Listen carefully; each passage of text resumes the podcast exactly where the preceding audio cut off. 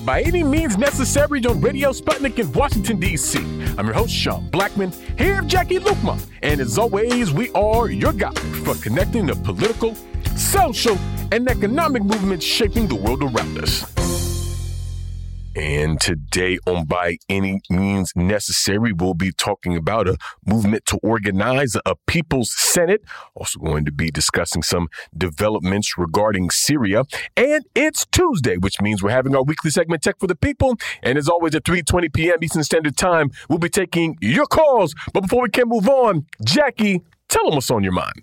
Well, back on January 8th, 2021, I said this about the attempted insurrection that had just occurred just a few days before. They had been planning something for four whole years. I said yesterday at the time that Roger Stone actually created the Stop the Steal website in 2016, ahead of the presidential election, as a fundraising tool. Stone first brought the phrase up in the Republican primaries that year when he alleged that a cabal of Republicans was colluding to steal the nomination from Trump. Then, when Trump won the nomination, Stone revamped the messaging for the general election, alleging that if the election were close, Hillary Clinton and the Democrats were going to steal it from Trump. The Stop the Steal hashtag was also floated around in the 2018 midterms when Republicans used it to in close races in the states. A bunch of Stop the Steal Facebook pages and groups were launched by a bunch of right-wing operatives, including people who worked with Steve Bannon. Facebook shut some of the pages down, citing the false information they were spreading, but page names were changed and copycat pages proliferated, and the next thing you know, the page pages spreading the false information about a stolen election or fraud reached over 2.5 million followers. So, yesterday's January 6th committee hearing was interesting, but nothing surprising in regard to the fact that, yes, Trump did indeed know the election was just lost, and he went on with his Stop the Steal campaign anyway because that was always the plan in the event that he lost. Since 2016, it was the plan. I don't believe for a second that Roger Stone and Steve Bannon hadn't floated their cockamamie idea to Trump before the election, and I don't believe that Trump just organically came up with the whole Stop the Steal bit himself itself. The campaign literally already existed. It was interesting, though, to see former Trump campaign staff struggle to carefully choose their words so as not to come right out and say, We told him that he lost, but he kept saying he did it, and this whole thing is entirely his unhinged fault. Although Bill Barr actually did come pretty close to saying exactly those words. But as I said yesterday, folks like Bill Stepien, who did provide videotaped testimony with his attorney sitting right beside him as he carefully parsed his words, those folks need to be careful not to anger the Trump faction of the GOP, which is pretty much the whole party and most of the base, because they still want to work in politics. Even Trump's own daughter, Ivanka, was clearly trying very hard to be delicate with what she said about her father's response to his election loss. That was very weird watching her struggle to explain how she was trying to distance herself from her father's actions without letting him know that she was doing it. And good grief, what was she afraid of? I wondered. Drunk Giuliani should be a hashtag because it is a fitting end to the career of such a repulsive person. Nothing more needs to be said about that dude. But I think the most important aspect of yesterday's hearing was the revelation that the Trump campaign sent millions of emails to Trump supporters after the election telling them that they needed to, quote, step up to protect election integrity. that's important because that stepping up meant sending money to the Trump campaign to fund the official election defense fund. And Trump supporters did send money. $250 million. But here's the thing the fund never actually existed. Where did the money go, you ask? To Trump's Save America political action committee that he had just created, which then made contributions to Mark Meadows' charity, then to a conservative organization employing Trump staffers, to the Trump Hotel collection, and to the company that organized the rally that preceded the attack on the Capitol last January 6th. And I think that's the shame of this whole thing. Those folks who complained to the point of violent protests about how this country needed to be opened back up during the pandemic because they were missing paychecks and their businesses were losing money and closing, and they sent Donald Trump $250 million to a fund that didn't exist to mitigate an election that he lied about being stolen from him. I think I said it before at some point, but it's worth saying again. Donald Trump ripped his supporters off.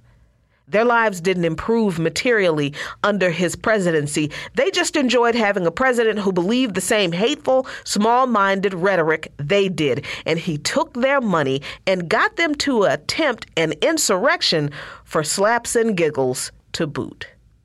And Trump's supporters absolutely believed in him. Yes, they believed his lies, as the testimony of some of the rioters reflected fake election. They're going to cheat us out of our vote. One man who showed up with a sledgehammer said on camera, It ain't F happening. Another man complained about Dominion voting machines, saying that he can't really trust the software. And a woman said she was standing up because she believed her voting machine was hacked. In police body camera footage, another man angrily confronts a cop with Trump's lies about 200,000 people that weren't registered to vote who voted. And a man who filmed himself inside the Capitol after they had broken in said into his camera, I don't want to say that what we're doing is right, but if the election is being stolen, what's it going to take? And those people came to D.C., assaulted the cops they defended every single time those cops killed one of us, trespassed the U.S. Capitol, destroyed federal property, and went on the hunt for politicians to hang, all because Donald Trump told them to. I don't know that we can change the minds of people who went along with Trump's grift so wholeheartedly. I think we need to come to grips with the fact that we cannot save this country from itself. What we must do is organize and fight to build something better, even for some of the people who were willing to fight so hard for a complete lie. Follow Luqman Nation on patreon.com slash Luqman Nation for lots of great content. And those are today's talking points. And you are listening to By Any Means Necessary on Radio Sputnik in Washington, D.C. I'm your host, Sean Blackmon, here with Jacquie Luqman. And as always, we're your guide for connecting the political, social, and economic movements shaping the world around us. By any means necessary. And we're going to keep the movement moving on, as they say. We're now happy to be joined by Jalil Muntaqim, an activist, former political prisoner, and Black Panther, and the author of We Are Our Own Liberators. Brother Jalil, thanks so much for joining us. It's my pleasure, my brother. Assalamu alaikum, peace, paz, habaragane, jumbo, and all the, the all the uh, greetings and solidarity, peace and peace and greetings and solidarity I have for all people in the world. Absolutely. And uh, brother Jalil, I know that uh, the in the spirit of Mandela uh, effort, uh, you all are now engaged in this move to build a, a People's Senate. And I was hoping you could explain uh, just what is uh, this People's Senate that you all are hoping to build and, and why you feel it is necessary. If you don't mind, I'll read what we have written in terms of the, the like a preamble for the People's Senate. The People's Senate is an organized population building a future that manifests the means by which they will be governed. Absent white supremacy, absent capitalist exploitation, absent imperialism, absent patriarchy, and the colonization of people's resources throughout the world. The People's Senate will be organized from the ground up and not the top down, ensuring that most in need will be heard and their issues be the first to be addressed by a collective determination of the Senate. Essentially, people centers will empower the people to destroy the system of individualism, competition, and institutional racism, and build a system of cooperation and collective sharing of resources. This is important because the system of white supremacy and capitalist specialist profits before people permits the hoarding of wealth and seeks to repress any form of resistance to racist national oppression. The task before us is to forge an organized determination that grants activists, organizers, abolitionists, emancipators, and liberators to join in building the structure, socioeconomic, and political goals and objectives of the People's Senate. This includes developing people's assemblies in each region where poor and oppressed people are disenfranchised and repressed. These assemblies will be the organized voice of the community, building decolonization programs and addressing the immediate needs of those communities. The assemblies will be convened by those in the region prepared to work together under the agreed principles established by the collective decision of the People's Senate. So what we're doing, we're saying that the organize, that the government that which we have been um, allegiance to, have an allegiance to, a corporate colonial government which we have allegiance to, it does not function in the best interest of the people, and therefore it is it is our duty, it is our responsibility to create an alternative to the existing power structure, and we are going to do so by what we call a People's Senate, and so we are developing the means and mechanisms for which we can have um, people vote uh, for their senators in their particular regions, dividing the country into regions, uh, so people can vote for their senators. And we're going to develop a, a, a, a, collective of activists and, revolutionaries, uh, abolitionists, organizers, uh, emancipators, and activists uh, who will be uh, responsible for engendering a new form of, of people being empowered and governing themselves. Uh, we are tired of living under the system of white supremacy. We've been living under the system of white supremacy for the last 400 years. White, white supremacy needs to be ushered into the uh, dustbin of history. And the only way that, one of the ways that we have to go about doing so is create an alternative governing body, which will consist of the people. One thing that is important for people to understand in this regard, in this regard, is this here. The corporate government that we operate today works for the purpose of profits over people. Why? Because the United States government is, in fact, a corporation, according to 28 USC 3002 15A. It informs us that the United States is a federal corporation. And under the, the, the decision of the Supreme Court in Hobby versus Lobby, stated that corporations are people.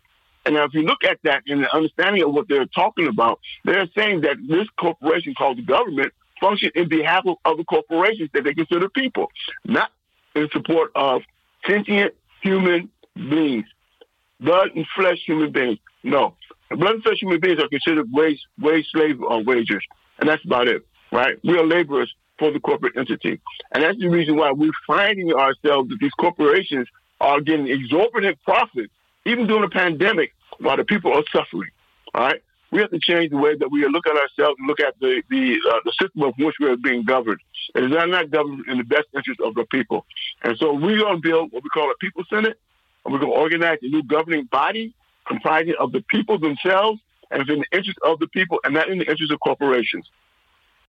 So Brother Muntaqim, how do we go about the work of uh, getting people invested in this new governing body that some people would probably say, well, that sounds kind of like the electoral system that exists now. How do we how do we convince people that this new governing body, the People's Senate, uh, is something that is more beneficial to them. What is the first step that the organizing bodies in these regions will combat to bring people into this uh, new uh, People's Senate? Right, exactly. That's a good question. Uh, very soon we will be issuing a, uh, a document that will indicate exactly how the People's Senate will be organized, how we're going to establish our senators, and how we're going to how they're going to be elected, how we're going to establish the, the People's Assembly, which is very important. Right? It's not on us to do this. It's up for the people to do so. Right now, it's up to them to make a decision as to whether or not they want to live better. Right? According to their being empowered uh, by themselves, by their own organizing, organizing for their future and the future of their children, future for the next generation.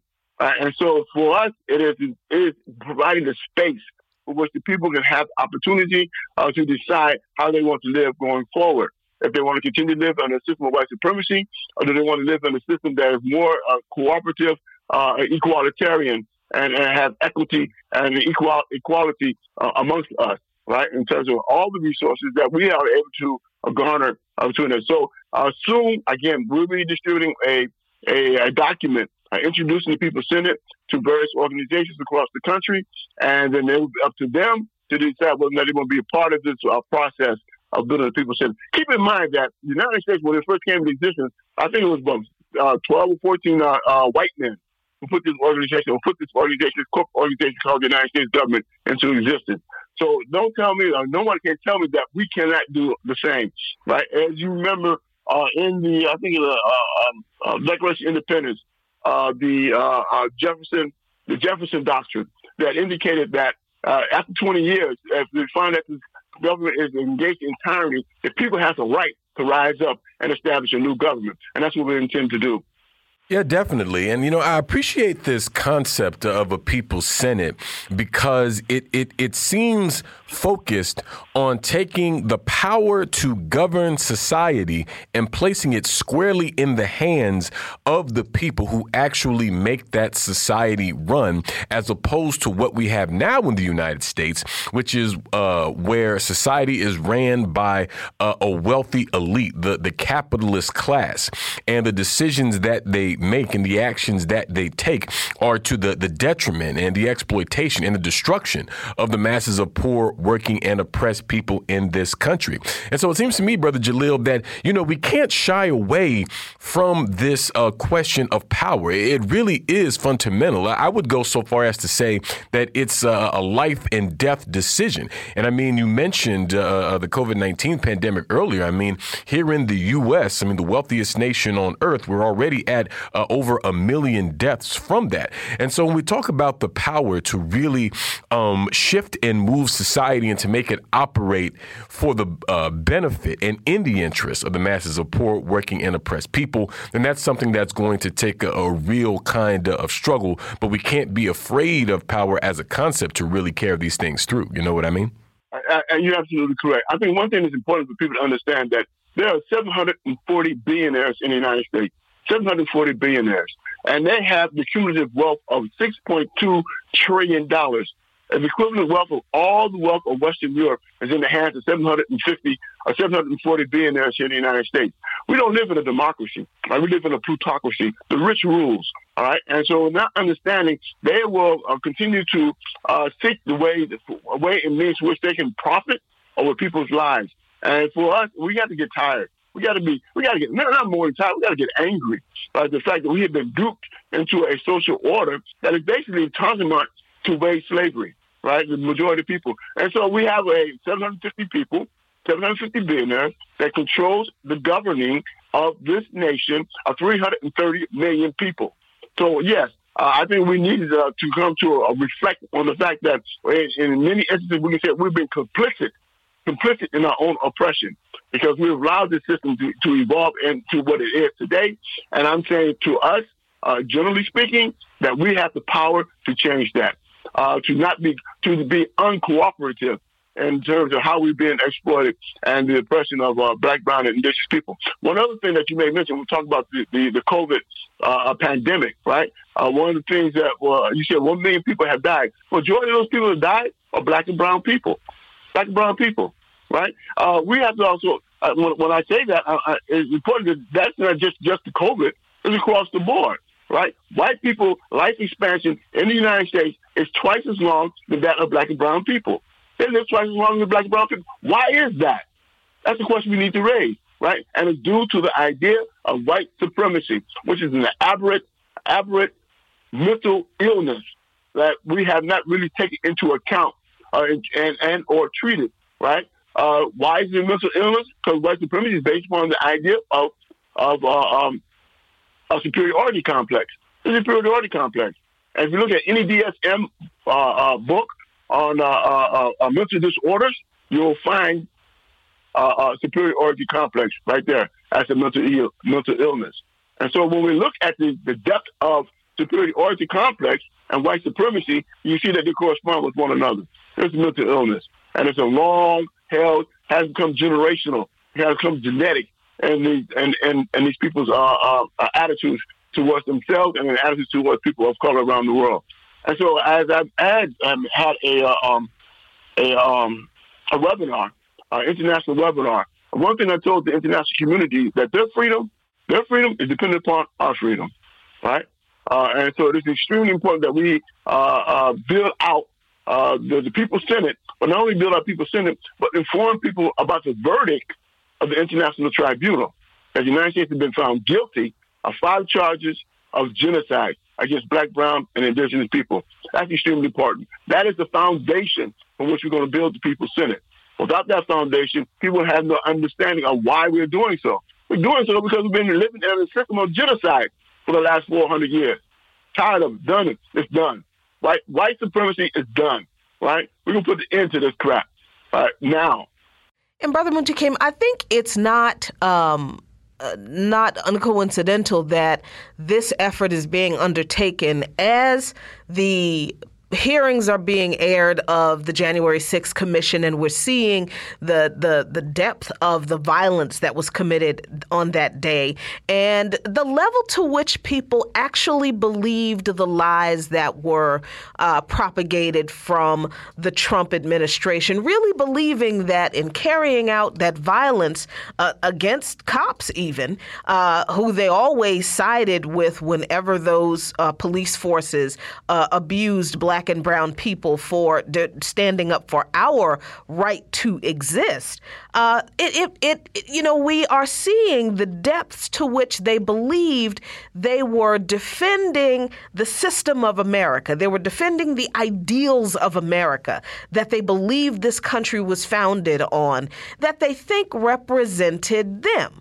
And and I think the interesting thing is that when you mentioned, you know, the the 12 or, or so uh, white white men who who developed the principles that this uh, country was founded on. They were all landowning white men, and they did not express any interests that were not reflective of uh, men like themselves. Like, like they didn't create the Bill of Rights and the Constitution to reflect the interests of people who were not wealthy landowning white men. So, what do you say to people who think that what we need to do is to save America and to bring it back to uh, its uh, founding fathers' ideals? Well, what is your response to people well, who if, say if that we, when? We, yes. Mm-hmm. If we if we agree to that, then we're saying that we want to reinstitute uh, uh, slavery in the United States because of those those founding fathers, majority of them were also slaveholders. Okay, and also understand that according to the Constitution, uh, uh, uh, um, uh, Declaration of Independence, uh, black men, black women, black children, black people in this country are still considered three fifths of a human being. Right? It's still in the book. That has not been removed. All right, and so the same similarly in regards to the 13th Amendment of the United States Constitution. There's an exception clause in the 13th Amendment of the United States Constitution that says that says slavery exists in the United States. It continues to exist. So slavery was never abolished in this country uh, uh, in uh, 1860, 1863, 1865, right? It was institutionalized. What they did do, they stopped chattel slavery. They stopped private people from owning from owning people, having people as property. But they allowed the state to do so, duly convicted of a crime, right? Chattel slavery or slavery and volunteer servitude should not exist in the United States or its jurisdiction except for those who duly convicted of a crime. The exception clause informs us that slavery still exists in the United States. And therefore, these prisons that we call prisons across the country are basically slave plantations. That's what they are. And that's the reason, one of the reasons why we have this mass incarceration of black, brown, and indigenous people uh, across this country, to continuing this multi-billion dollar industry where corporations are investing in prison. Why do corporations invest in prison? Why? Because it's free labor right? Free labor, and they are profiting off people's misery, right, across this across this country. And so when we look at what the founding fathers have done, they have done nothing in, in the best interest of black, brown, indigenous people. They always worked in the interest of white people, right? And and and, and consolidating, institutionalizing, structuring uh, white supremacy. And that's what we engage in today. And that's the reason why you have these individuals who um, who um, uh, stormed storm Congress, right? Freely storm Congress. If there were black and brown people storming Congress like that, there'd been bodies all over the all over the congressional plaza. We know that. Why didn't work done to these white folks? Because they're all on the same page, the same page of white supremacy.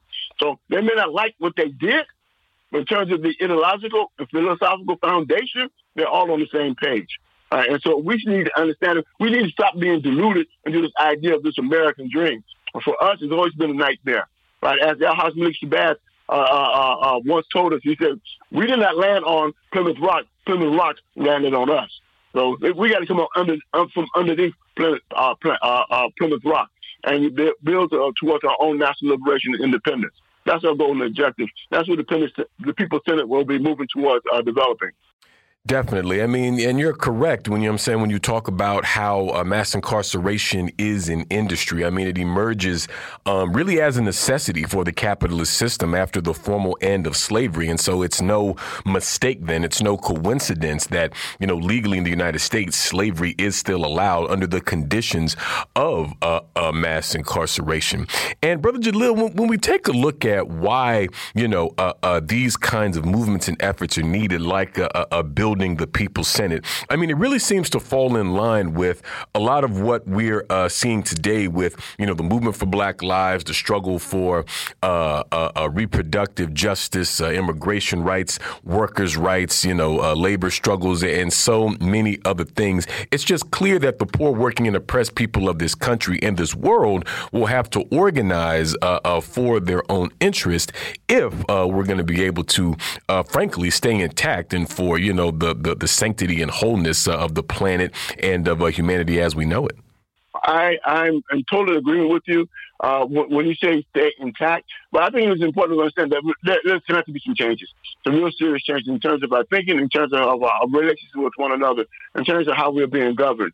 Uh, as you well know, we talk about the, uh, the um, um, maintaining of the planet, right? I mean, just the idea that white supremacy uh, uh, the system of white supremacy is destroying the planet, right? Uh, for for the purpose of profit, right, over people, right? It should be the motive force in order for people to be engaged in the process of change, real serious institutional and governing change. And so uh, we have to really move towards understanding the history of this country, not only the history of this country, but how it has functioned in terms of uh, exploiting uh, people of color around the world. Listen, the United States has uh, uh, sanctions against against uh, uh, 70 nations around the world. Se- no, excuse me. They have sanctions against 40 nations around the world, and they engage in 70 wars around the world. What they call uh, LIC, low intensity conflicts around the world. And the majority of those conflicts, more majority of those those those struggles are people are in countries people of color, right? Targeted people of color. Now, if we just want to just look at it, and I just I want to make this point uh, uh, very short and precise, right? Where this thing started, right?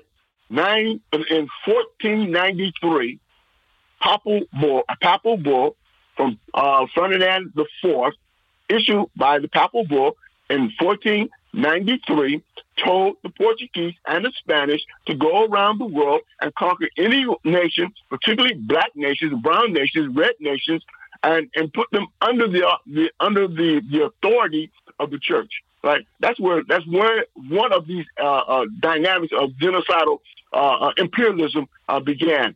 Right, and so if you don't understand its history and how it's being promoted, then we don't know where we are today and where we need to go in the future. We have to end the system of white supremacy. We have to end the system of capitalist imperialism. Period.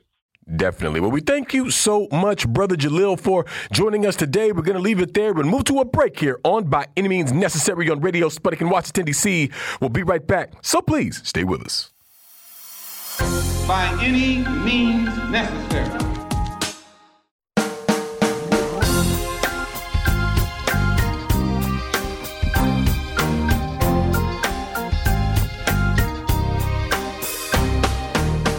Welcome back to By Any Means Necessary on Radio Sputnik in Washington, D.C. I'm your host, Jacquie Luqman, along with Sean Blackmon, and as always, we're your guide to connecting the political, social, and economic movements shaping the world around us. And today we are commemorating the anniversary of Paul Robeson testifying before the House Committee on Un American Activities, uh, which happened on June 12th in 1956. And this was an incredibly important testimony uh, in front of an incredibly problematic, deeply undemocratic body, which portends, I think, to the issues and the struggles of freedom of speech and anti communist rhetoric that we are still facing today. So let's hear what Paul Robeson had to say then. Are you now a member of the Communist Party? Oh, please. Please, please. Please answer, will you, Mr. Robeson? What is the Communist Party? What do you mean by that? Are you now a member of the Communist Party? Would you like Party? to come to the ballot box when I vote and take out the ballot and see? Mr. Chairman, I respectfully suggest the witness be directed to answer the question. You are directed to answer the question. I invoke the Fifth Amendment and forget it. I respectfully suggest the witness be directed to answer the question whether, if he gave us a truthful answer, he would be supplying information which might be used against him in a criminal proceeding. You are directed to answer, Mr. Gentlemen. Robeson. In the first place, wherever I've been in the world, the first to die in the struggle against fascism were the communists. I laid many wreaths upon the graves of communists. That is not criminal. Chief Justice Warren has been very clear that the Fifth Amendment does not have anything to do with the inference of criminality, and I invoke the Fifth Amendment. Have you ever been known under the name of John oh, Thomas? Oh, please, does somebody here want me to put up a perjury someplace? John Thomas, my name is Paul Robeson, and anything I have to say, I have said in public all over the world, and that is why I'm here today. Mr. Chairman, I ask that you direct the witness to answer the question. He's making a speech. I ask you to affirm or deny the fact that your Communist Party name was I John Thomas. the Fifth Amendment. This is really ridiculous. The witness talks very loud when he makes a speech, but when he invokes the Fifth Amendment, I can't hear him. I have medals for diction. I can talk plenty loud. Will you talk a little louder? I invoke the Fifth Amendment loudly. Sir, who are Mr. and Mrs. Vladimir I invoke the Fifth Amendment. Do you know a Manning Johnson? I invoke the Fifth Amendment. Do you know Gregory Kheifets? I invoke the Fifth Amendment. Do you know a Max Yergan? I invoke the Fifth Amendment. Max Yergan. Why don't you have these people here to be cross-examined? Could I ask whether this is legal? This is not only legal, but usual. By unanimous vote, this committee has been instructed to perform this very distasteful task. To whom am I talking? You're speaking to the chairman of the committee. Mr. Walter? Yes, The Pennsylvania Walter? that is right. Representative of the steel workers? That is right. And the coal mining workers? That is right. Not United States Steel by any chance. A great patriot. That is right. You are the author of the bills that are going to keep all kinds of decent people out of the country. No, only your kind. Colored people like myself. And you would let in the Teutonic Anglo-Saxon stock. We are trying to make it easier to get rid of your kind, too. You don't want any colored people to come in. Could I be allowed to read from my statement? Will you just tell this committee, please, while under oath, Mr. Robeson, the communists who participated in the preparation of that statement? Oh, please. The reason I'm here today, from the mouth of the State Department itself, is I should not be allowed to travel because I have struggled for the independence of the colonial peoples of Africa. The other reason I'm here today, again, from the State Department and from the record of the Court of Appeals, is that when I am abroad, I speak out against injustices against the Negro people in this land. That is why I'm here. I'm not being tried for whether I'm a communist. I'm being tried for fighting for the rights of my people, who are still second-class citizens in this country, in this United States of America. My mother was born in your state, and my mother was a Quaker. My ancestors, in the time of Washington, baked bread for George Washington's troops when they crossed the Delaware. My father was a slave. I stand here struggling for the rights of my people to be full citizens in this country. And they are not. They are not in Mississippi. They are not in Montgomery, Alabama. They are not in Washington. They are nowhere. And that is why I'm here today. You want to shut up every Negro who has the courage to stand up and fight for the rights of his people, for the rights of workers. And I have been on many a picket line for the steel workers too. And that is why I'm here today. Would you tell us whether or not you know Thomas W. Young? I invoke the Fifth Amendment. Thomas W. Young is a Negro president of the Guide Publishing Company. I'd like to read you his testimony, quote, Paul Robeson has no moral right to place in jeopardy the welfare of the American Negro to advance a foreign cause. In the eyes of the Negro people, this false prophet is unfaithful to their country, and they repudiate him, close quote. Do you know the man that said that? I invoke the Fifth Amendment now. Can I read my statement? It is a sad and bitter comment. While you were in Paris in 1949, Mr. Robeson, did you tell an audience the American Negro would never go to war against the Soviet May? I say that is slightly out of context? May I explain to you what I did say? I remember the speech very well. 2,000 students who came from populations that would range to six or seven hundred million people asked me to say in their name that they did not want war. No part of my speech in Paris says 15 million American Negroes would do anything. I said it was my feeling that the American people would struggle for peace, and that has been since underscored by the President of these United States. Now, in passing, I said Do you know any people who want war? Listen to me. I said it was unthinkable to me that any people could take up arms in the name of a man like Senator Eastland of Mississippi against anybody. Gentlemen, I still say that. This United States government should go to Mississippi and protect my people. That is what it should do. I lay That is what it should before you, sir, an article, quote, I am looking for full freedom, unquote, by Paul Robeson in The Worker. July 3rd, 1949, quote, I said it was unthinkable that the Negro people of America or elsewhere could be drawn into war with the Soviet Union. I repeat it with a hundredfold emphasis, they will not, close quote. And gentlemen, they have not.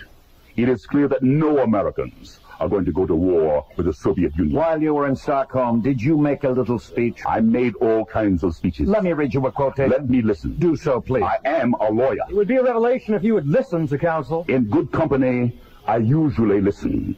But you know, people wander around in such fancy places. You said, Mr. Robeson, and I quote, I belong to the American resistance movement, which fights against American imperialism, just as the resistance movement fought against Hitler. Just like Close Frederick quote. Douglass and Harriet Tubman were underground railroaders and fighting for our freedom, you bet your life. I have to insist that you listen to these questions. I am listening. I quote further, why should the Negroes ever fight against the only nation in the world where racial discrimination is prohibited and where the people can live freely? Never. They will never fight against either the Soviet Union or the people's democracies, close quote. Did you make that statement? I do not remember, but what is perfectly clear today is that 900 million people, other colored people, have told you they will not.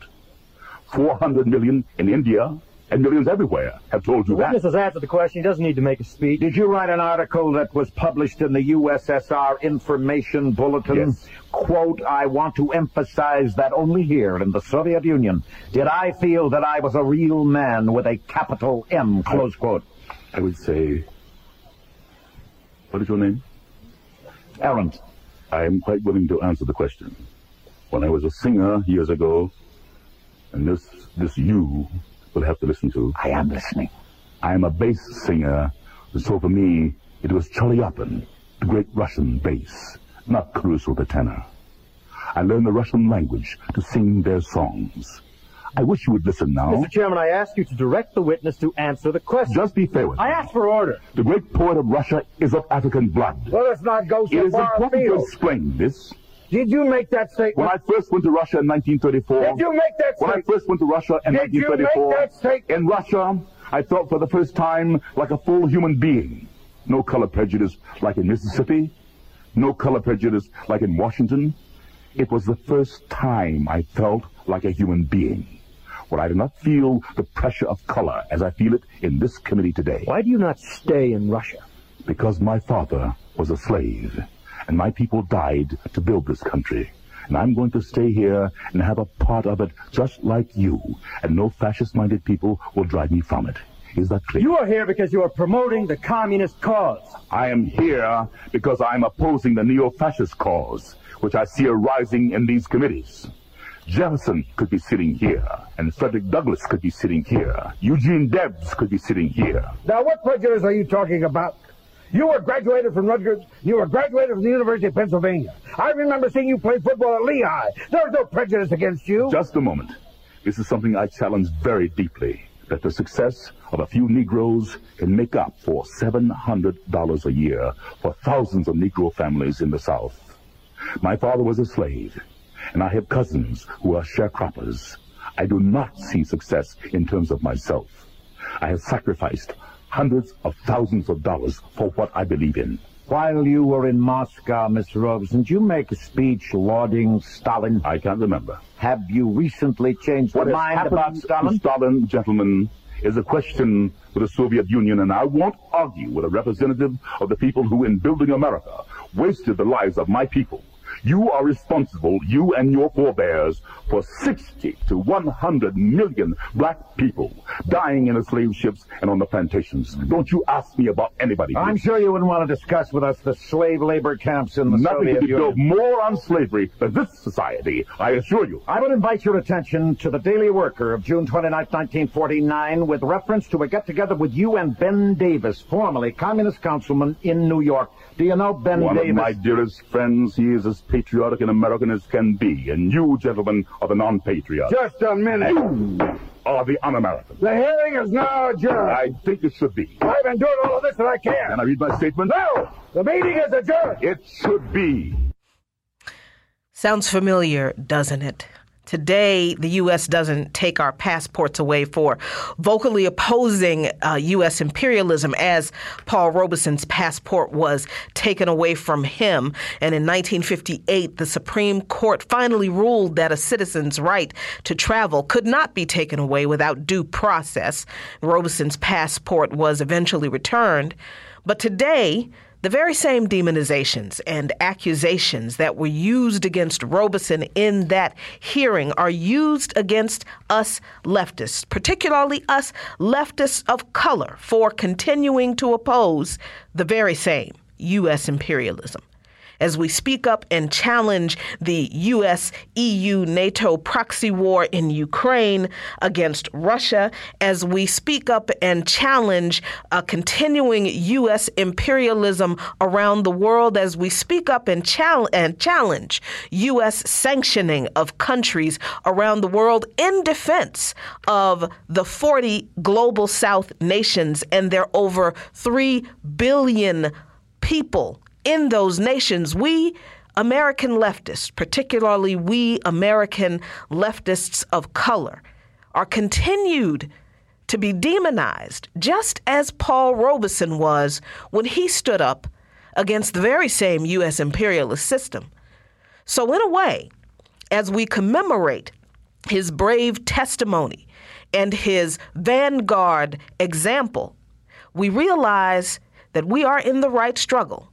We are on the right path, and we carry on the work of Paul Robeson to stand up and challenge U.S. imperialism and to defeat it for all the peoples of the world and all of our freedom once and for all. We're out of time for this segment. You are listening to By Any Means Necessary on Radio Sputnik in Washington, D.C. I'm your host, Jacquie Luqman, here with Sean Blackmon. And as always, we're your guide to connecting the political, social, and economic movements shaping the world around us. By any means necessary.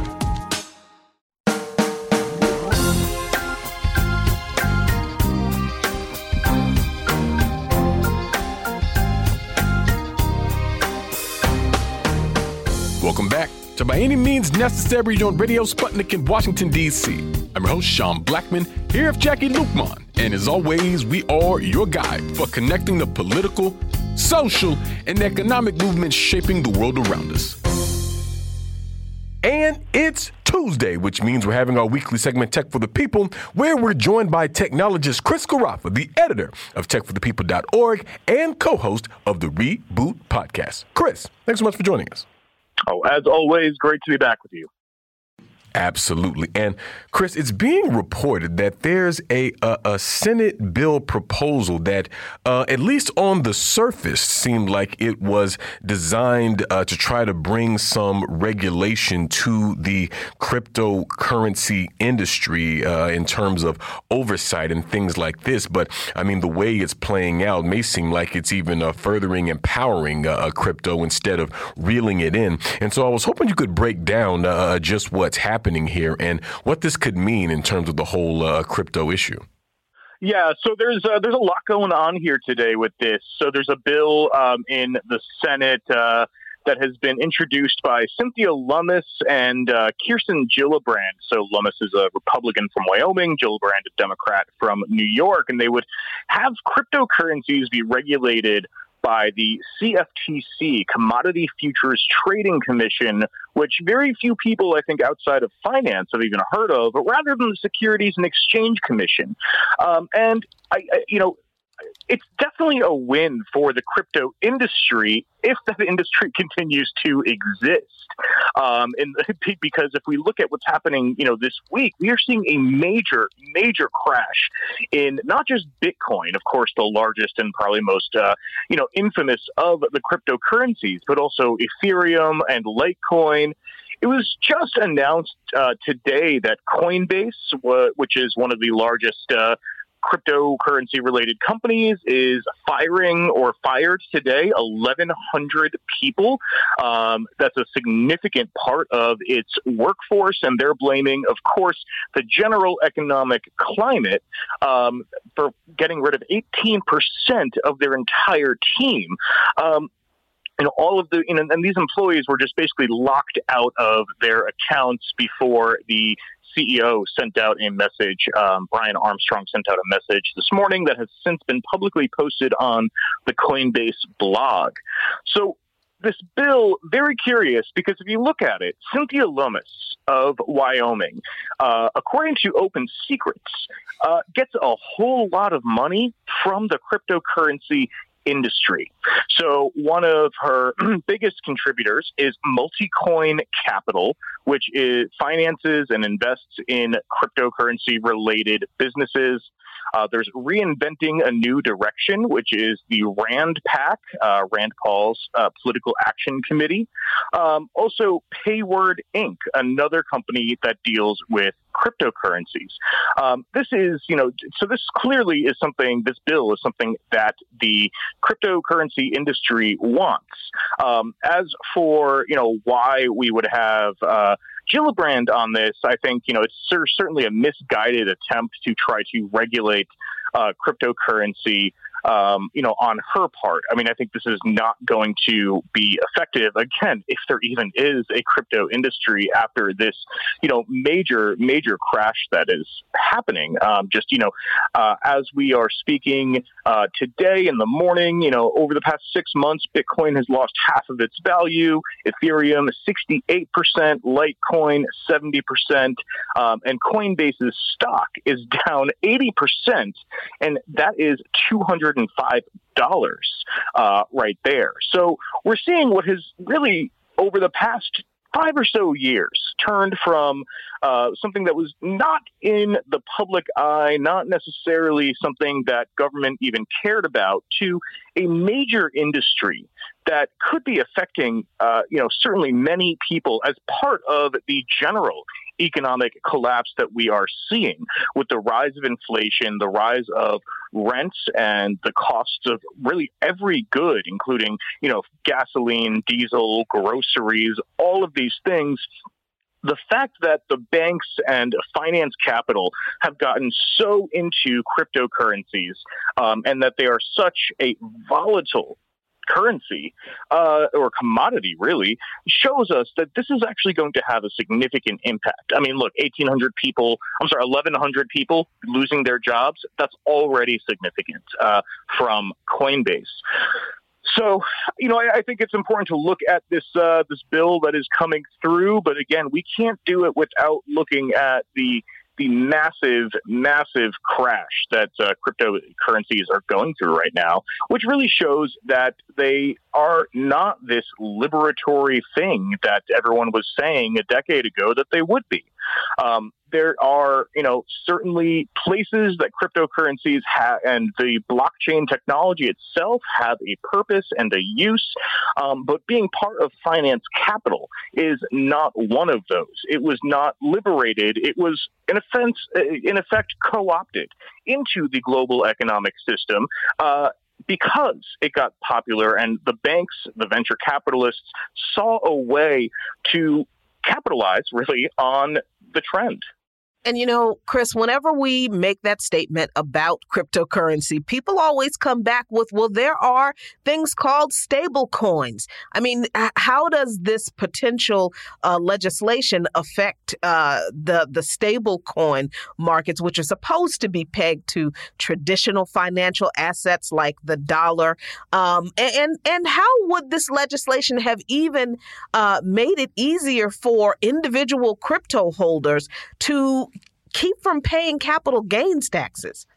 Yeah, well, let's look at the uh, the uh, the stable coin. So stable coin basically is, as you said, it's pegged to the dollar uh, or another, you know, what they say call a traditional asset. So it could be the dollar, the euro, another uh, another currency.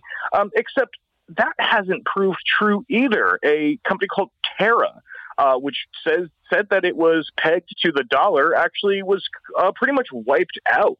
Um, it, that stable coin collapsed. Uh, now, Binance, uh, one of the companies involved, is actually being sued uh, for that as of uh, Tuesday morning people have had, you know, money in this. And I think we should also recognize that the vast majority, just like with traditional stocks, the vast majority of cryptocurrency ownership is with a very small amount of people. It is not with, uh, you know, average folks like us, and I'm sure most of the people who are listening to this show but on the other hand, you know, there are, now that banks have gotten involved in this, there are situations where, you know, people's portfolios have cryptocurrency in them um, because they are invested in some sort of mutual fund or uh, other vehicle that happens to have cryptocurrency. So this could have a lasting impact on people.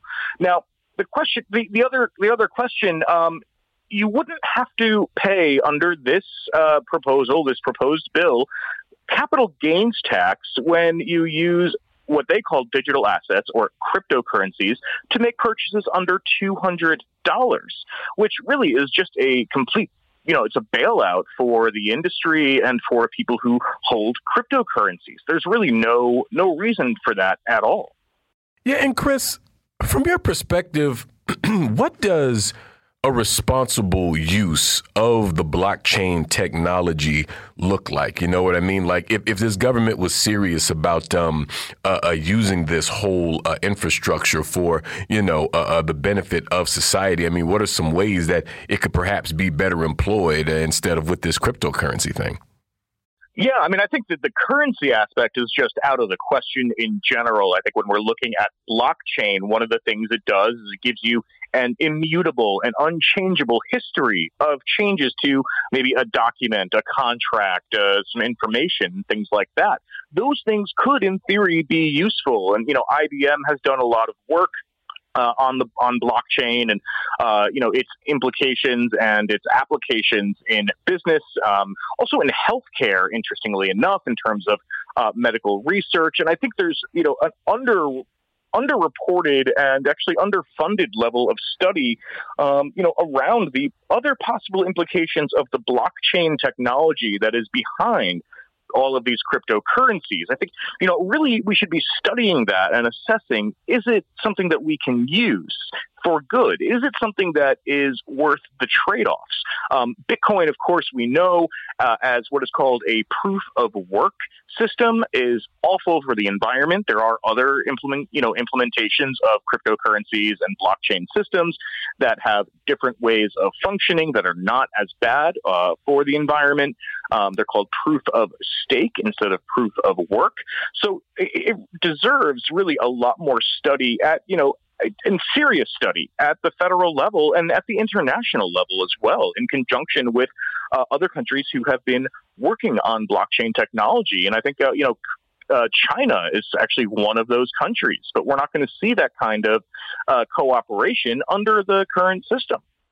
Well, that's a fact. And switching gears a little bit, Chris, uh, I also saw this piece in Wired talking about how uh, Apple is uh, looking to expand a touchscreen dashboard in cars. Now, I have to say, my knee jerk reaction is to be very against this. Uh, this just feels like it's in the same. I know it's not the same as a self driving car, but it feels like it's in the ballpark. You feel me? So I don't know. A- am I wrong here? Like, like help us understand what's happening with this uh, whole uh, development, this platform, CarPlay? Well, Sean, we know that you are not a fan of self-driving cars, and uh, I can't blame you for that. Yeah, w- last week Apple had its annual developer conference, WWDC, the Worldwide Developer Conference, and they showed off some of the you know developments that they're making with the iPhone and the Mac and the iPad and all of that kind of stuff. But one of their pr- projects uh, is called CarPlay, and this exists now um, mostly in high-end cars, BMWs, things like that. But it also exists, you know, it, it's starting to trickle down into uh, you know mid-range cars, um, and yeah, basically you pair your phone with your car, as many of you know many people do, uh, to get their you know music playing. But it actually shows you a view of your phone on the dashboard. And what Apple is doing now, um, and if you go to Wired, you can actually see this uh, this picture that is a kind of a it feels like a mock-up, but it's really where they want to go. It's got not just your your speed and you know the gear that you're in and your engine RPMs it's got literally an iPhone screen showing you the weather, and you can tap your apps on it, like phone or music or uh, you know things like the news. Um, it shows your your calendar. It shows the weather in other places, and it's you know really a distraction. So I mean, I would only be comfortable with you know with this kind of thing if it was actually a self-driving car and the driver didn't have to worry about paying attention to whatever it is on screen, the text message popping up, the email that they're trying to respond to, uh, you know, at the same time is trying to actually drive down the street. You know, I think distracted driving is a major, major issue. And the fact that, you know, Apple and, you know, other companies are doing this as well. Google has uh, a similar system for Android, um, you know, to do the same. I think it hasn't been as widely adapted because of the various, you know, problems with the Android ecosystem and uh, um, and consistency there. But this move to really tech up the driver uh, experience in a car doesn't take into consideration the safety implications here of somebody trying to respond to an email on their dashboard uh, while they're driving. I mean, I, I think it's just it's completely irresponsible. I think it's extremely dangerous. Definitely. It's good to know that uh, my instincts were on point on this one. Uh, well, we thank you so much, as always, Chris, for joining us today. We're going to leave it there, but move to a break here on By Any Means Necessary on Radio Sputnik in Washington, D.C. We'll be right back. So please stay with us by any means necessary.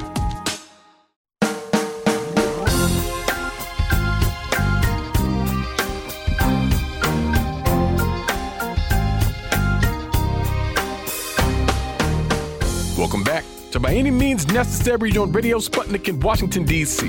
I'm your host, Sean Blackmon, here with Jacquie Luqman. And as always, we are your guide for connecting the political, social, and economic movements shaping the world around us. Oh, yes, we're here. We're back, top of the hour. It is Tuesday, June 14th, 2022.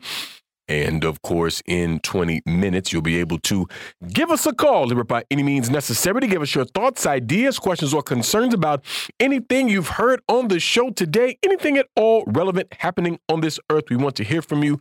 But that's not the only way that folks can get in touch with us here on the show. And if you will, please, Jacquie, let the folks know how they can holler at us. That's right, Sean. There are so many ways for our allies, accomplices, and comrades to reach out and touch us at By Any Means Necessary here in Washington, D.C. They can do that at 3:20 p.m. Eastern Time by calling us at 202-521-1320. That's 202-521-1320. But you can also listen to our shows at sputniknews.com slash radio. Click on the plus sign and type in by any means necessary. You can also hear us on sputnik.mave, that's M-A-V-E, dot digital, and you can listen live on your radio dial in the Washington, D.C. area at 105.5 FM and 1390 AM from 2 to 4 p.m.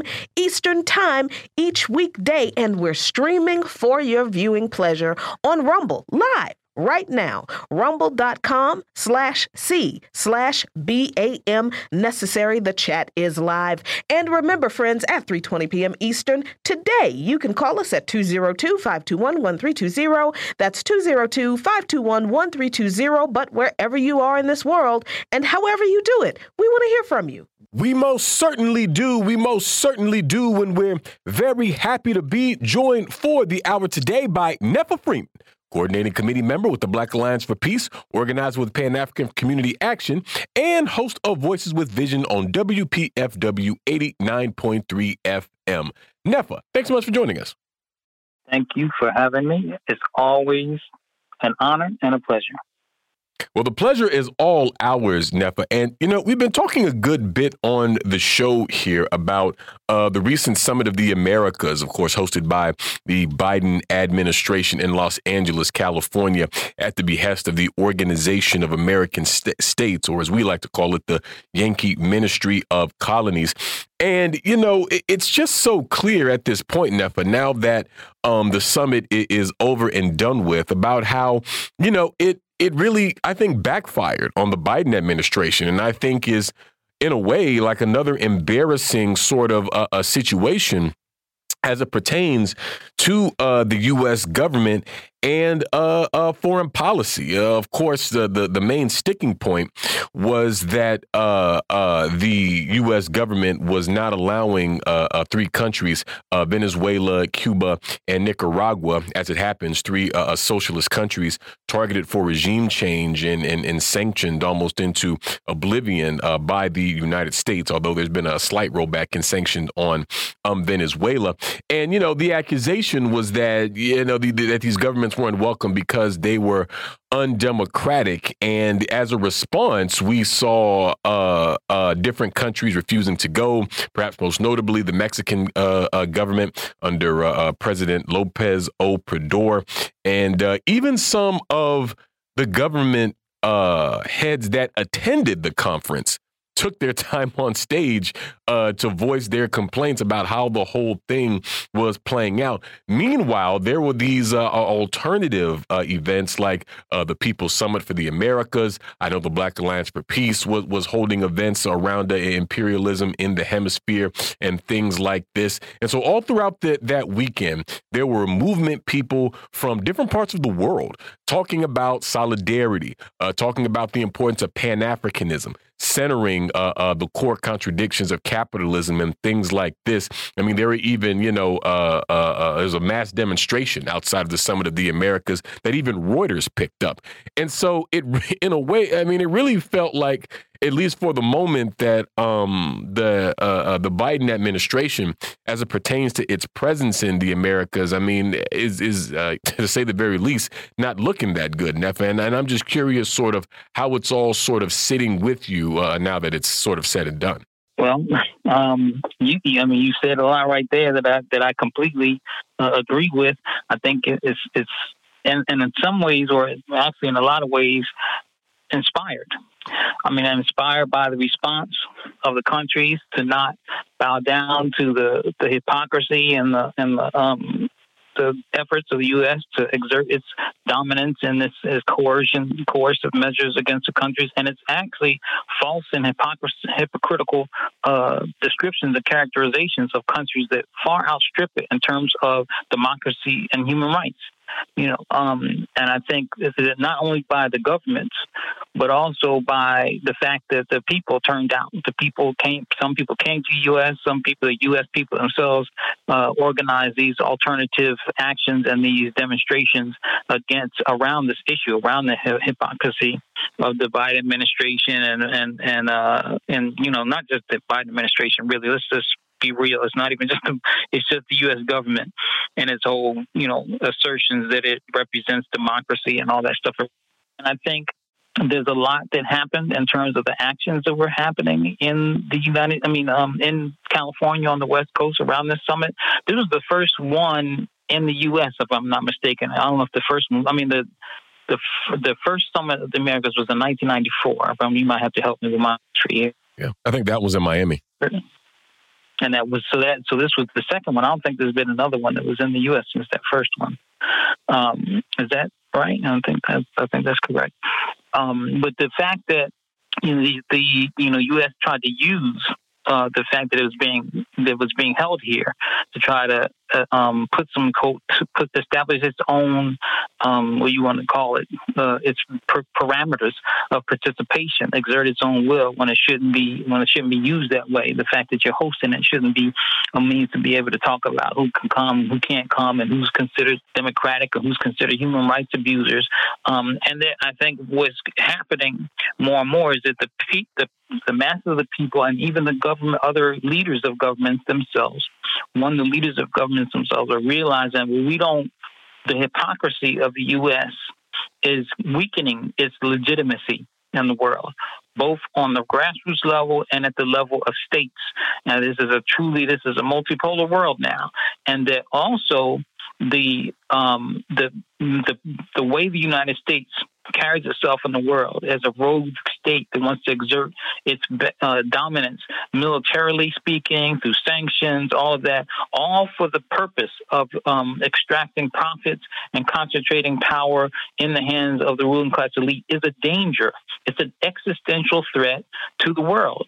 And so I think more more people are beginning to realize that and also beginning to accept it because I think it's been out there for a while, but also realizing they have a responsibility to do what we can to weaken this dominance, to weaken this political and economic power that the United States has.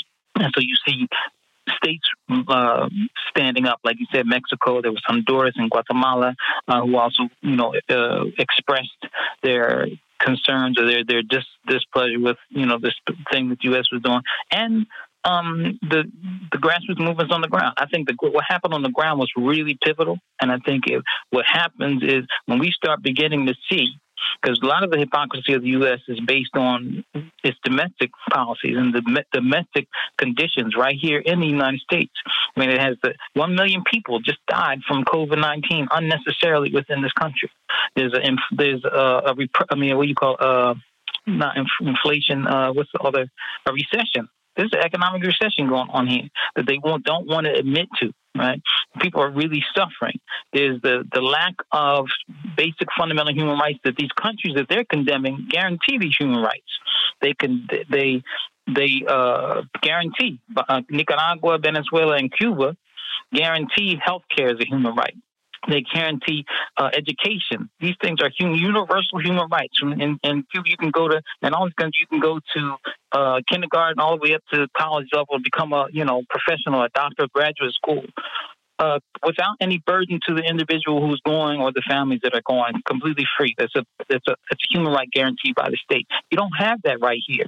And in fact, if this country was democratic, uh, was was had any semblance of democracy, then you wouldn't have you wouldn't have things like uh, the student debt this burdens people. And then the fact that these politicians can get up in front and promise to give some relief to it and then completely renege on these promises. The fact that if you if if education was a human right in this country and should be a human right, uh, then there would be no such thing as student debt, that exorbitant student debt. There wouldn't be such thing as the type of medical bills that put people uh, into bankruptcy and and have it uh, have people even having to give foreclose on their homes and all types of things.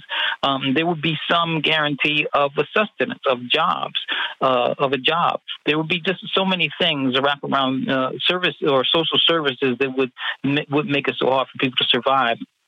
And this country has the gall to to export death and destruction around the world. To to call Cuba and Venezuela and Nicaragua undemocratic, so they're not going to you know allow them to participate in the summit, but yet they will embrace uh, monarchies like Saudi Arabia, you know, uh, and and United Arab Emirates, and and support uh, an atrocious, uh, very destructive and murderous war in Yemen by these countries. Um, and so this is. You know, this is the kind of thing that I think, uh, you know, the people are waking up to and realizing that we have a responsibility to make these connections between the the uh, the imperialist policies that this country leads in the world. The United States leads imperialism in the world. The NATO countries, the United States, NATO is basically United States internationalizing its militarism around the world. That's what NATO is. And so uh, at, this point, and so now people on the ground are realizing we have to not just call out imperialism, but we also have to forge connections internationally with grassroots movements on the ground in order to fight this thing tooth and nail and, and to expose the hypocrisy for what it is. You can't be, uh, you shouldn't be able to, to uh, the United States and the imperialist power shouldn't be able to, to, to, uh, to claim the benevolence and, and these principles that they claim and play the role that they play uh, and play the real role that they play in the world without consequences. Yeah, uh, real quick. Um, I'm on the OAS website, and you're correct, Netfa. This is the this was the the second uh, summit in the Americas, with the with the first being the very first one in Miami, and there hasn't been another one in North America since 2001 when they had one in uh, Quebec City. Go ahead, Jacquie. Yeah, you know, what you brought up, Netfa, about, uh, you know, the U.S. losing its grip on uh, control of countries in the global south. That's that's everybody else in the world that's not the US and Europe.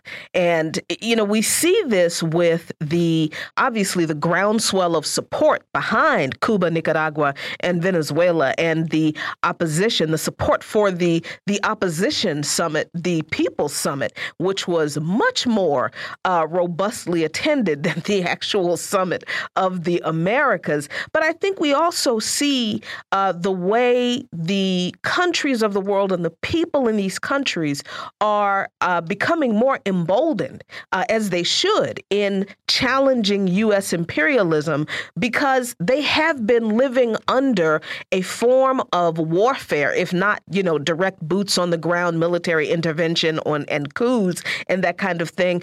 Thing at least 40 countries in the world have been sanctioned, are now under sanctions, I think, by the United States government. And let's not forget that sanctions are an act of war.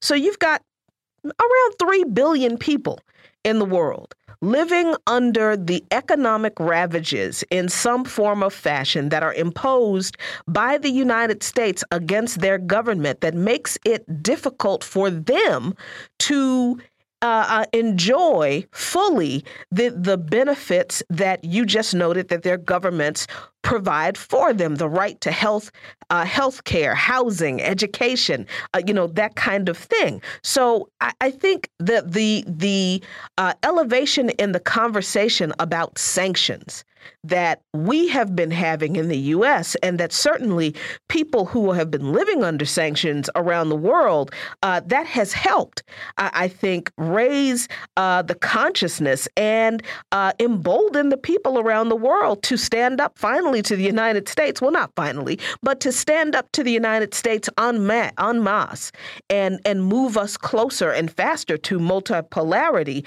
And, and I think the Summit of the Americas is a, a reflection of the failure of this continued imperialist policies. I think that summit it was just, you know, a really good indication of how badly imperialism is losing this war against the people of the world net and I'm wondering what you think about that piece. Oh, absolutely. I think that the, the, what's happening with the people, and we mentioned it's an existential existential threat. The people's survival is at stake. So the more the people become more emboldened, not only because the the emperor, so to speak, is naked, has no clothes, but also because it's a question of survival. That we, you know, people are, are we are living under some of the most, some people, when it comes to the, the impact that U.S. imperialist policies have or Western imperialist policies have on the world, um, it's a question of some of the most horrendous conditions that are, that people have faced in history, uh, particularly when they're uh, they're compounded by climate change, where we're experiencing record droughts along uh, different places around the world, and that these things are exacerbating also con- conflicts and tensions. The United States doesn't do it. Like if we just take, uh, we could talk about you know in Eastern Europe and Ukraine and Russia, but we could also just take Af- uh, in Africa. I think Africa is much more stark in terms of East Africa and the droughts that are happening in East Africa, like in Somalia and these places. The United States doesn't. I mean, it, there's thinking, and, and the media is part of this. We can't, we cannot leave out the role of the media. There's no, it does never even dawn or occur to people that there's ways to de-escalate tensions that there's ways to bring uh, groups to some sort of negotiated settlements. There's ways, and that these things and these negotiated settlements have to at least, because you know, they have to at least begin with some uh, redistribution of resources land and power. They have to begin with that. And once you, because without that, that's why you have the extreme responses on the continent. And so the United States, it benefits for the United States to see Africa in particular in this perpetual, uh, perpetual quote unquote violent extremism and terrorism that's going on, where it becomes this power to come and and save uh, the people, you know, the poor Africans who can't get it together, who are just, you know, uh, who right, and and never they never talk about how do we stop this? It's just perpetual. It's accepted that we're supposed to, you know, that there's nothing else but to give guns and power and drones and whatnot. So this does two things for the United States. One, it keeps Africa under the grip to be able to extract the raw minerals that it's that it needs in order to to have its finished goods, all the particularly the extractive industries of oil and coltan and cobalt and even gold and these kind of things. But then also the the military industrial uh, complex is an industry in itself. It must feed. And so, if if there's no wars and conflicts anywhere, and you you can have it most in Africa because you know I guess we would call it I don't know if you want to call it anti-blackness or not. It, it's much more the conditions are much more uh, acceptable, conducive there. Is that the, the, it must have wars and conflict in order for weapons to be used, in order for them to manufacture more, and and, and for them to make money. And so there there is, and then the, the question you brought up around sanctions, sanctions, uh, well, these, it might seem like uh, disparate thoughts, but when we talk about the, the combination between militarism and, and sanctions, and then we, we completely talk, we, we have to remind people that the asserted uh, goal, the, the avowed goal of Western imperialism, particularly the United States, is full spectrum dominance. I mean, it, and everything they say when they talk about the world is for their U.S. interests. They talk about U.S. interests all the way on the opposite side of the globe, as if it's just you know legitimate that they have interest there, and they don't have to describe them, but they are interests, and they will describe them as unfettered access to the raw mineral, raw materials that other places have. And so, when you want full spectrum dominance, and you see and I want to get to the other uh, challenges to that. You need sanctions, coercive measures that um, that utilize the in, the international institutions that the West has erected since the end of World War II, like the um, the World Trade Organization, the IMF, the World Bank, these the international financial institutions, other things, and so and and people, we have to be clear that uh, these are just, that the United States and other Western countries, they're not, they can't be because of the, the configuration, the power dynamics in the world, they can't be subject to sanctions. But they can still level sanctions. And we need to begin to define imperialism that these kind of ways. This is the sophisticated and scientific understanding of what imperialism is, because I you know, you hear it and in the so called the progressive left, they just kind of bandy the word around without any real definitions. Uh, imperialism are these the economic and predominant predominance uh, of these financial institutions, and also the military, this military proliferation around the world with over eight, 800 military bases and whatnot. Um, this, this is the only way that the Western imperialism can maintain at this point in time in history, maintain its dominance. Right now, what's emerged and what the other the peoples the other people of the world see is an, is an alternative. And I know people going to call you up and and tell you that you had this guest on here that was all pro China or, or something. but the the and but the Belt and Road Initiative that China initiated also shouldn't be seen as China anymore because there's a number of over a hundred and some countries that I don't remember how many that are part of this Belt and Road Initiative, and, and, and it actually is, and it's not just the Belt and Road Initiative, not just China. There's also an emergence of a non-aligned movement. There's certain alternative cooperation that are happening around the world that are not based on militarism, that are not based on coercion that people are seeing the benefits from, even if they have to suffer other uh, things in their lives because of imperialism, but actually shows people the stark differences and the alternative that we should be embarking on if we're going to save the world. Definitely. We're going to move to our first break of the hour on that note here on By Any Means Necessary on Radio Sputnik in Washington, D.C. We'll be right back. So please stay with us. By any means necessary.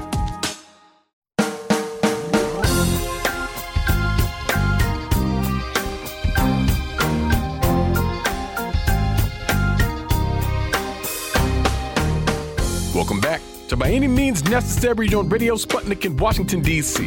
I'm your host, Sean Blackmon, here with Jacquie Luqman. And as always, we are your guide for connecting the political, social, and economic movements shaping the world around us. Phone lines now open 202 521 1320. That's 202 521 1320.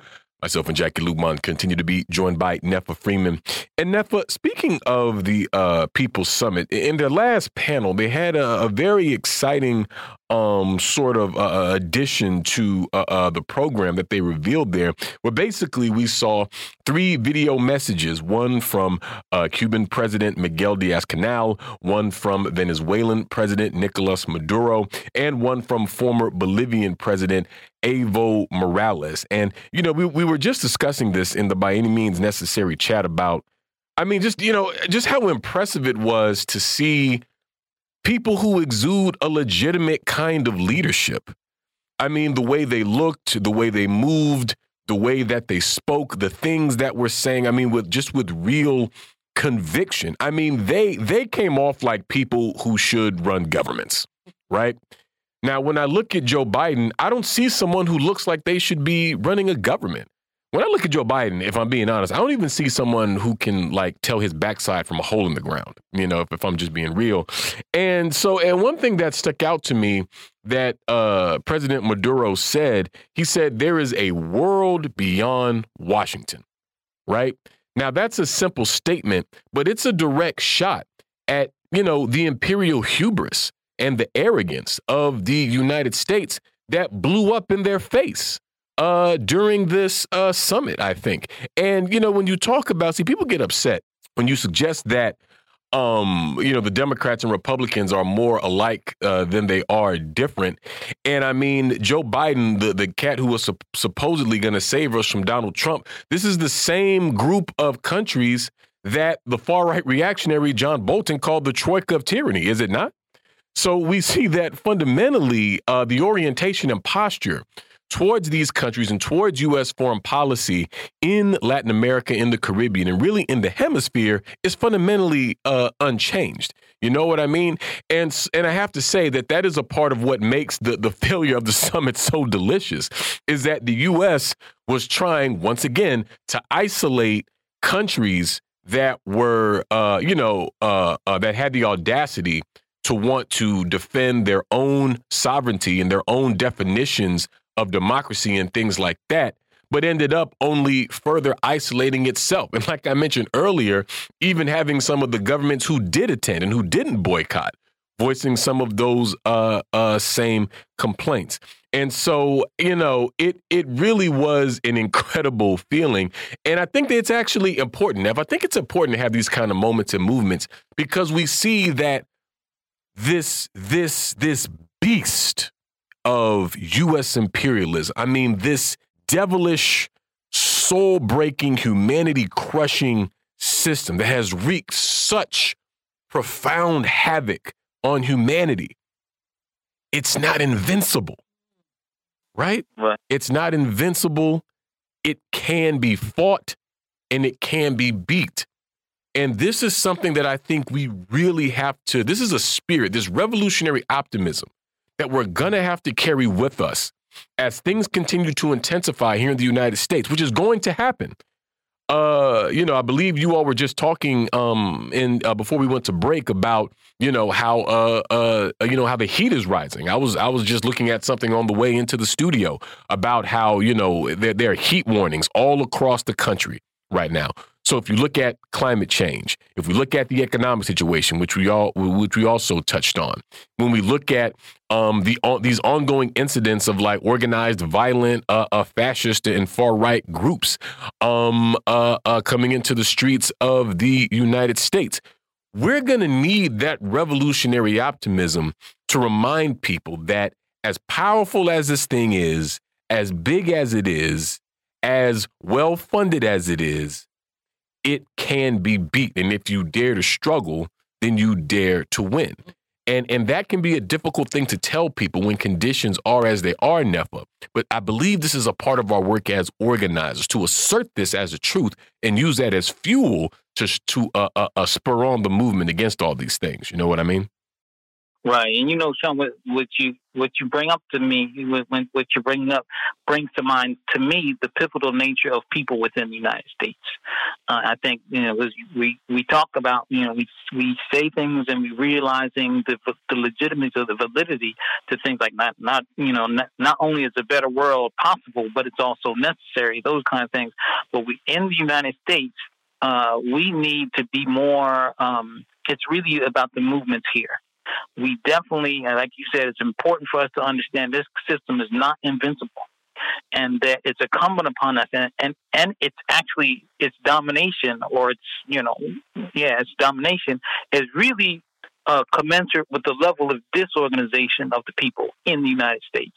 You know, the, the, the masses in other countries, and I'm not saying they're perfect or it's any kind, I'm not to rose colored glasses, but the movements, particularly in Latin America, just because of a whole historical set of circumstances, not that black, not people in Latin America are superior or anything, that the movements are more mature this this understanding that imperialism is an existential threat has been around for a while, and that it needs to be defeated, and the fortitude it, it, it, it has been around for a while. And the leaders that you describe and how they speak and and the, what they impart when they talk.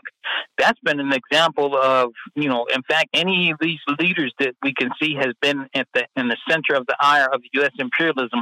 If we go back and hear exactly what they say, we'll come around with the same impressions, even if you know that that, that they actually have something legitimate to say that we can actually learn about the geostrategic and geopolitical conditions that the world has. But within the United States, the U.S. imperialism, uh, or basically U.S. capitalism imperialism within the uh, United States, does such a good job of trying to confuse people and also assert uh, its invincibility. In fact, they make they try to almost make synonymous the idea that if you are invincible, you in fact that might makes right. You also, if you're invincible, then you deserve to be, you know, you know be the be the dominant thing that you are an example of of morality or something like that. One neither one of them are true. One you're not invincible. That's one. And two if you just because you are powerful doesn't legitimize you what you say and what you assert and what you prop uh, what you propagate and what you uh, make happen in the world. And so we have to begin to realize that. We have to start saying because during the um, the Black Power movement, and that actually goes back to the to the labor movement, everything in this country. We have slogans that help us organize, and one of those is organize, organize, organize. We got to be organized. We have to begin to take that out of the realm of abstraction and describe what it means to be organized. Because some people think you organize and you don't belong to no organization. If you're not an organization, you're not organized. And so it means we have to take the most impacted, the most uh, downtrodden, the most uh, directly affected uh, of the um, oppressed people within this in this country, and then it happens in other countries. But we have to we have to do it here, where we are pulling our resources together. We're creating means of surviving against a system that doesn't support us. We're also creating some strategic, uh, uh, strategic plan or, or way forward that, that challenges the further challenges the legitimacy of this country in on some kind of legal level, but also I mean, just to challenge it legally is just a strategy, but it's not. It's not a principle that everything legal is correct because it's not. I mean, you know, certain things that were uh, abominations to humanity, like slavery, used to be legal. But we want to be able to use that avenue, but at the same time have things for those that have another other avenues, and we have to um, challenge the legitimacy. Like, for example, in this country, you know, uh, in this country, that uh, our, our organizations fight for uh, against the indiscretions and the brutality of police. Uh, in this country, and police repression, the militarization of police, all of that demonstrates how this country uh, does not is not an example of moral uh, fortitude. But we have to find ways to challenge that situation, help our people survive for it. In other words, you know, the the police are illegitimate in our communities. We can organize uh, public safety for ourselves and do this in a way that challenges the, con- the legal or constitutional legitimacy of it, but at the same time, uh, uh, material, uh, specifically speaking, organizing the people to create councils and and you know and and patrols or whatever we need that have come from the people to deal with the situations and the challenges that we have, whether it be intercommunal lines or whatever. We have to see the intercommunal, like the intercommunal. Um, I hope I'm not going too much off of a tangent here, but the intercommunal violence that we see that the that the media is you know famous for putting in, in front of our faces on television to legitimize why there's more police needed and and why we need to do things. You know, uh, I guess get the guns off the street. I, I don't disagree that there's too many guns going around, but the main thing is that our people are politically confused and don't know when you know how to organize. That that intercommunal condition in the inside domestically inside the United States needs to be seen as counterpart to the commun to the conditions that working class, particularly non-white working class people face in other countries, like in Africa. You know, when we talk about the violent extremism and all that, these are conditions that are born from the uh, from the concentration of wealth and power, from the disenfranchisement of people. And they're not people aren't just born and they're and, you know, some inferior folks that just run around doing things. These are conditions that are born out of the oppressive systems that we face patriarchy, capitalism, and white supremacy, as just to name, you know, just to kind of boil it down to those, uh, to their denomin- common denominators. And so to, just to back back to where we you know try to bring it back to what you, what you kind of asked or what what is that we have to uh, further organize here. When we organize here and deal with people here, we have to forge connections internationally. This country is very desperate. It doesn't like us making these connections. It doesn't like us not only saying it in terms of advocating anti-imperialist stuff, but actually making connections. I mean, forging relationships with people in other countries that are facing imperialism. But we have to do that. That is the Achilles heel of the system, and that is what they're afraid of. Right now, they're in a, a state of desperation, and but we don't have a lot of time because these these people are they're so reactionary that they are militarizing the world. They're heating it up through climate change. They don't have you know. There's no they can't really conceive of uh, of anything where they are not empowered. That the power is not concentrated into that class. And you know, that wasn't a tangent at all. That was actually where we wanted to take the conversation that, you know, how we have to organize locally, um, domestically, and make those connections internationally. Because, Netfa, there was a, a recent report uh, on the DC office or from the DC Office of Police Complaints. Uh, th- th- this is its fifth annual report on complaints against the storied Metropolitan Police Department, and they found 1,263 allegations of misconduct by DC cops, 827 complaints.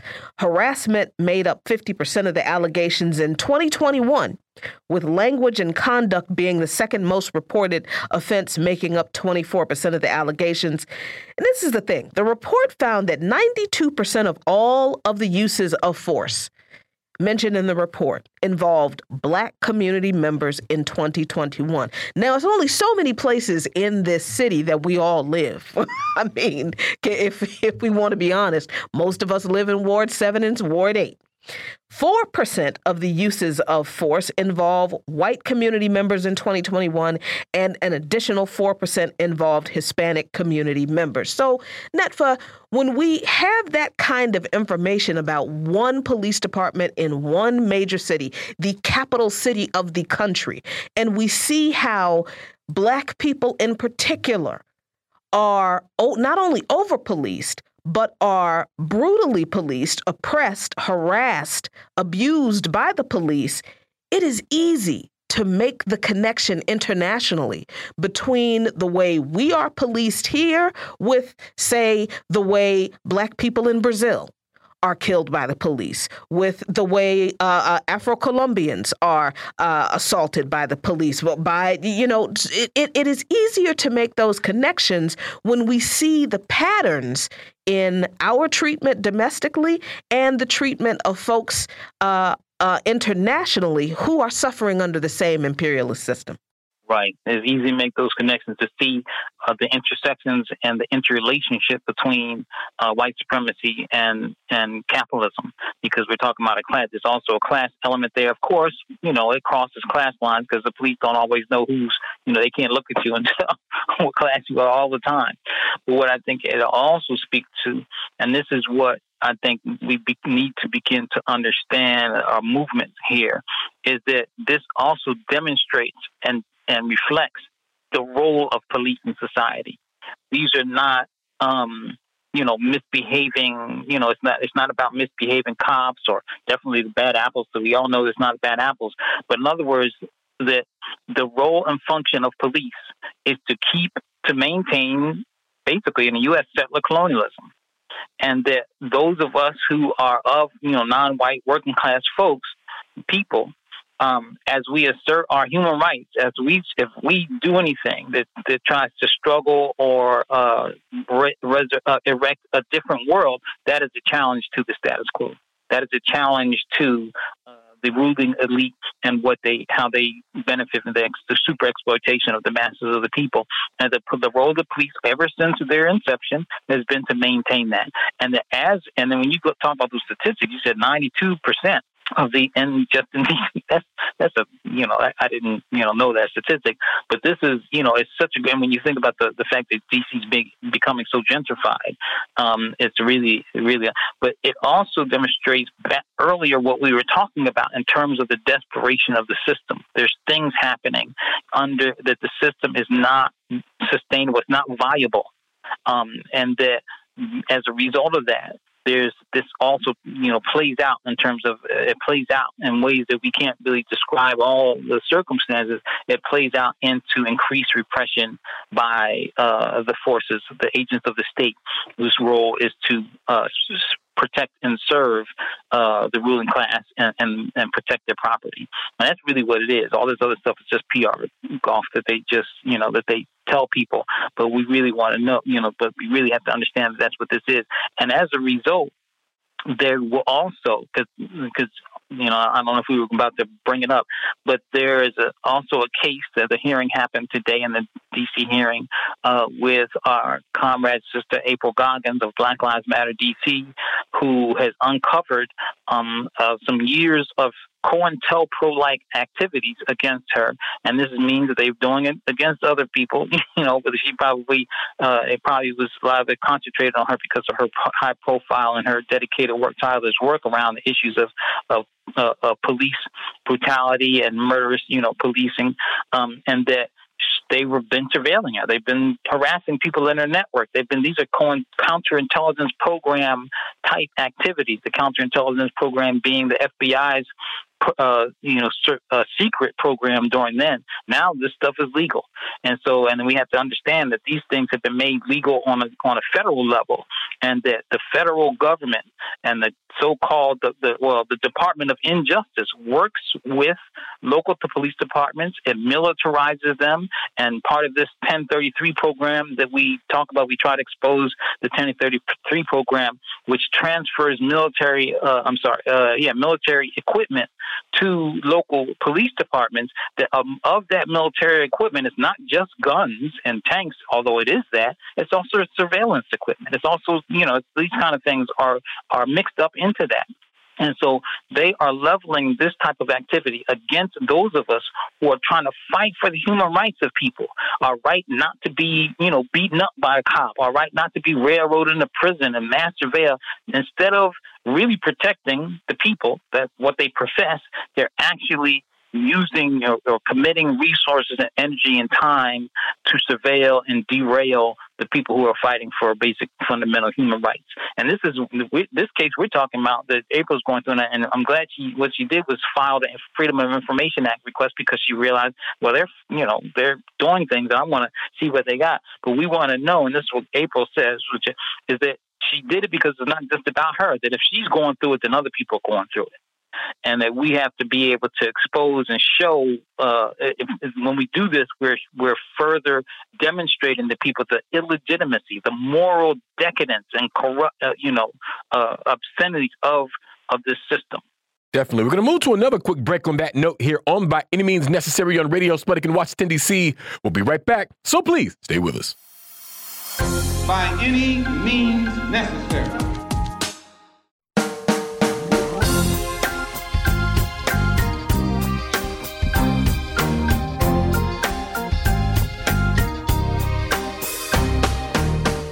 Welcome back to By Any Means Necessary on Radio Sputnik in Washington, D.C. I'm your host, Sean Blackmon, here with Jacquie Luqman. And as always, we are your guide for connecting the political, social, and economic movements shaping the world around us. My dear friends, phone lines are still open 202 521 1320. That's 2 0252 I am here. Jacquie Luqman is here. Netfa Freeman is here. And we have a caller on the line here. Comrade, tell us what's on your mind. Hi, this is Comrade from Washington, D.C. I just have a question for Mr. Baraka. I'm sorry, for Mr. Um, Mr. Freeman. Um, I was wondering if you could uh, tell us what the difference was between the, the People Summit and there was this other stuff that was going on. It was called the Anti-Imperialist Summit. Does he have any uh, understanding of what the distinction is? Thank you. Uh, thank you for calling in, comrade. Good to hear from you. Hope to hear from you again soon. Uh, Netfa Freeman, your thoughts? Well, first, um, I'm a little offended that. No, I'm just kidding.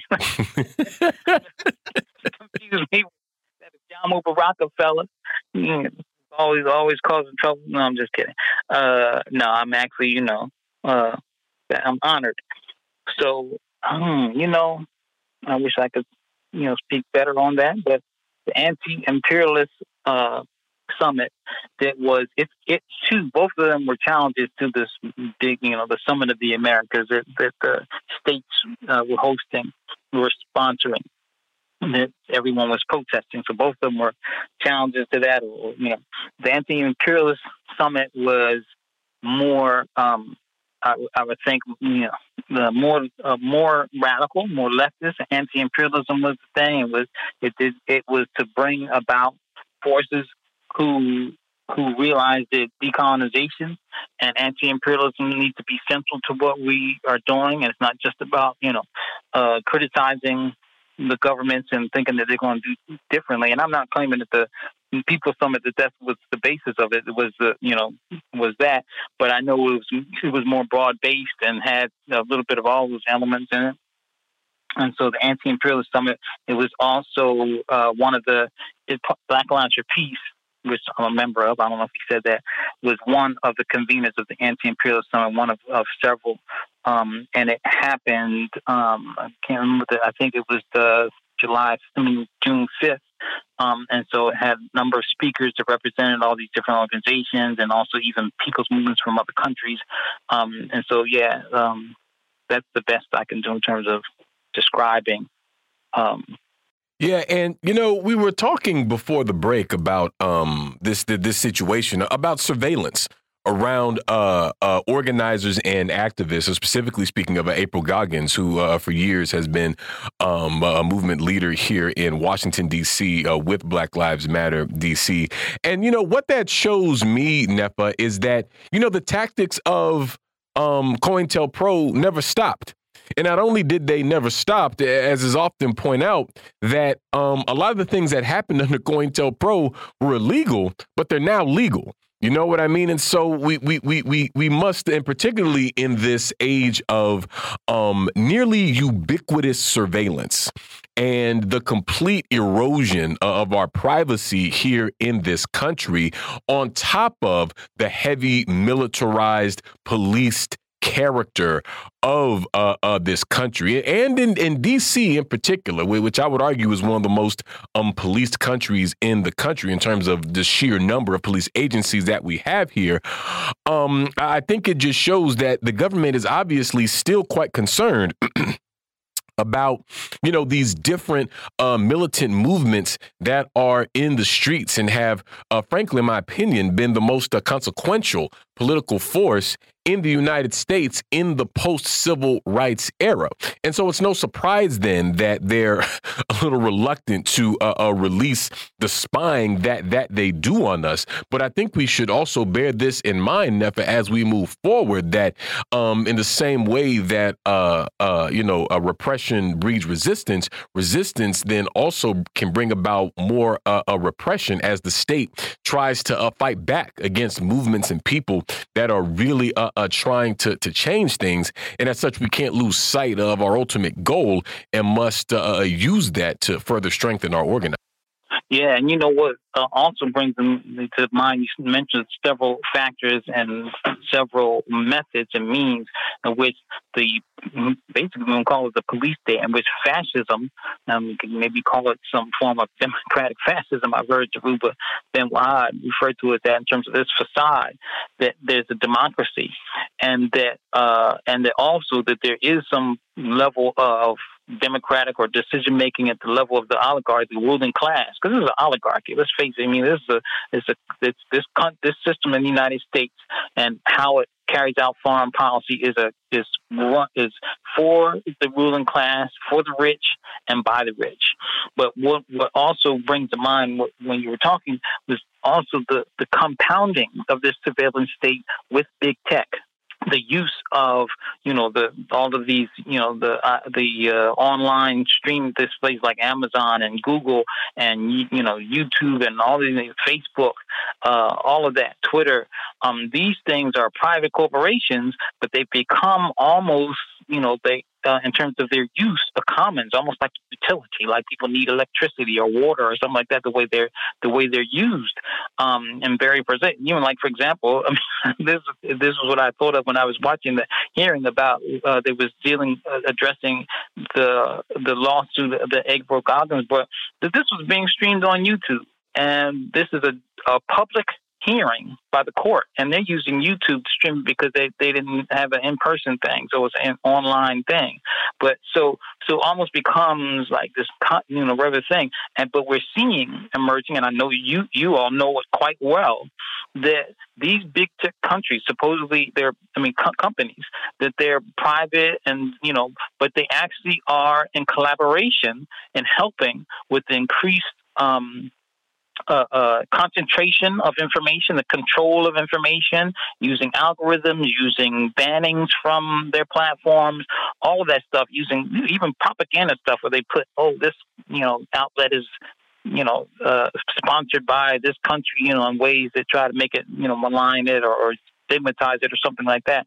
So we have to begin to, you know, also look at this in terms of the, the surveillance. I think we have to find ways to not, if not just rely, if not rely on them, at least, at least you know, uh, do different things. But that's just the whole pervasive aspect of surveillance and the fascist measures in terms of you know, leveling to being taken against people. Uh, we have to con- we have to better unpack that. And as we fight for a better world, because I don't you know, frankly, I don't know your opinion is, but I'm not sure how much we can. Is this are these online platforms, these social media, and the role that they play? Are we in a uh, as a society in the world because they're all over the world? Are we in a place of no return? A point of no return. We got generations of, of people who don't know what it was like before these things existed, right? And if they if we are in a point of no return, that they are now an integral part of society, which I think in some ways we just gotta reel back some reel back some of it. But if they uh, if we can't reel back all of it, then that means they also have to become the targets of our like what we nationalize. They got to become the common. Yeah, yeah, I, I, agree with that. That they should be democratized. Sorry to cut you off, Netfa, but I do want to squeeze in another call in here real quick. Uh, Lamont, tell us what's on your mind. Hey, what's going on, guys? Thank you so much for taking my call. Um, I just wanted to to, to kind of let you guys know I, I just read a book uh, not too long ago. It's really interesting. It's called um, Pentagonism: A Substitute for Imperialism, written by a gentleman named Juan Bosch, who was actually uh, he was like the first leftist president of the Dominican Republic since the assassination of Rafael Trujillo. Um, this was uh, back in 1965, and you know it, it's it's just interesting to me because that so Rafael Trujillo came into power by, uh, you know, the U.S. military put him in power, uh, the U.S. Marines to be exact, and he ruled the country for many years. and committed all sorts of atrocities. So Juan Bosch was the first leftist president democratically elected by the people, but unfortunately, since there was such a, a, a like a right wing chokehold over the country, he didn't last too long in office and and was actually ousted in a coup again supported by the U.S. No no surprise there. Um, this was back in 19. So he wrote this book in 1968, but this all happened you know a couple years prior to 1965. But it's just amazing to me that this started early on back then. The U.S. was already doing this way back then, and God knows how long even before then. So it's just like this this full spectrum dominance, world hegemonic idea, like grew legs fast, and then it's just been like this this machine out of control ever since. I feel like you know. And uh, another thing that's surprising to me is that so Lyndon B. Johnson uh, in 1965 ordered um, you know like 20 to 30 thousand U.S. troops to intervene in the, in the Dominican Dominican Republic to kind of quell uprisings and quote unquote restore order, while at the same time, you know, launching the Great Society here in the U.S. So again, I'm just saying it's funny that for a very long time, I feel like the leadership class in this country has been speaking um, from both sides of its mouth, you know, because it was a total bloodbath for 24 hours in the Dominican Republic when this happened in 1965. So I, I just wanted to, you know, throw that out there. Very interesting book if you guys get your hands on it by Juan Bosch. It's called um, uh, Pentagonism, uh, a substitute for imperialism. Because, sorry, just last thought. The thing that helps me to understand this better is that he says so think the Pentagon as, you know, the Security Command Control Center for the U.S. Pentagonism is that on a global scale. So, i.e., world hegemony, uh, i.e., military industrial complex, i.e., insert whatever you want there. But he knew this way back in 1968. So, you know, that that's what I wanted to, you know, throw out there. Thank you guys so much for taking my call. Appreciate it. Well, we appreciate you, Lamont. Good to hear from you. Hope to hear from you again soon. Appreciate the recommendation. I've put it on my wish list. Netfa Freeman, your thoughts? Um, I, I, like that. I appreciate the call too. I mean, uh, yeah, that, that's that's really good. It, it shouldn't be any surprises. You know, these things were in terms of the the uh, embryo nature, embryonic nature of them were being formulated, and also I think the call also brought up the hypocrisy and how they will support, you know, mass destruction and murderous methods, and, and at the same time, you know, we the Dominican Republic to Haiti to all kind of places, Yemen, all that, and then have the gall to stand up there as if they're more benevolent and that they represent something else. Um, you know, this is this is what they have to do. But yeah, I'm I, I appreciate. I'm glad I didn't hear about the book before and I didn't know about this, so uh, appreciate the recommendation. Jacquie Luqman. Yeah, you know, I looked this up really quickly, and uh, the the description for the book, a quick blurb from Duke Press, which is the publisher, says that Juan Bosch describes, uh, and I'm reading it as Pentagonism because I looked at the word and I thought, well, I don't, I don't quite get, but it's literally Pentagonism, is a giant conspiracy of big business and the military establishment replacing imperialism as a means of economic exploitation. It differs from imperialism because, and get this, the first victims are the people of the United States, which the Pentagonists have converted into a colony. How many times do we say on this show, do our guests say on this show that we live in the domestic colony of the United States? Now, this man from the Dominican Republic in 1966 pointed that out. And we're still in the process of political education, hipping our people to this fact in 2022. We still got a lot of work to do, Sean. Oh, that's a fact. That's a fact. Yeah, very, interesting sort of concept. The way that uh, Bra- excuse me, that Bosch is um, evaluating it there, and you know, I think this is why, you know, it's important that we uh, uh, expand our readings in our horizons when we talk about wanting to study uh, uh, uh, imperialism and things like this. And I mean, I think it's important to point out, as that blurb did, about how imperialism is not a set of policies, right?